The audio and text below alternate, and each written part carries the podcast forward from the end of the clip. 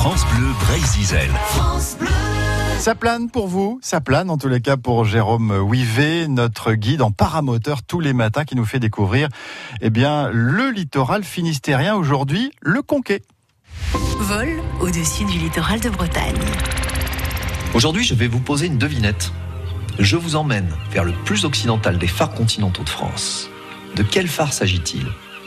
Allez, je vous aide. Nous sommes au sud de la plage des Grands Sablons, au nord du port du Conquet. Nous sommes au-dessus de la presqu'île de Kermorvan et du phare du même nom. Construit en 1849 et relié à la terre par un pont de granit, sa tour carrée de 20 mètres de hauteur veille sur le chenal du four et son feu porte jusqu'à 22 000. C'est en le contournant que l'on s'apercevra que ces trois faces exposées à la mer sont peintes d'un blanc vif, sans doute afin de le repérer plus facilement par la mer. Afin de renforcer le côté graphique de cette image, je décide de m'aligner face à la lumière, dans un contre-jour puissant, pour profiter de l'effet miroir de l'océan.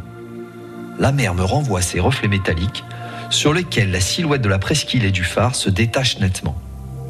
Même si l'océan est presque au repos aujourd'hui, on aperçoit les remous des courants qui longent la côte et les nombreuses têtes rocheuses qui émergent.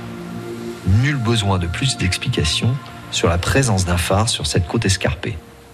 Pour cette photo, et afin de mettre en valeur ce monument, j'ai choisi d'utiliser un téléobjectif de 135 mm qui compresse légèrement les perspectives et les différents plans.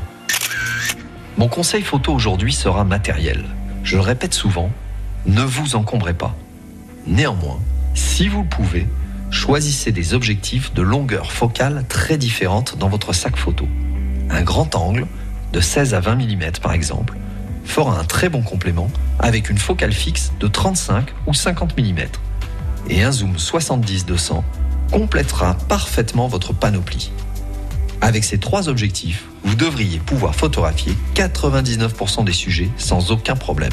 De mon côté, je travaille dans 90% des cas avec seulement deux objectifs.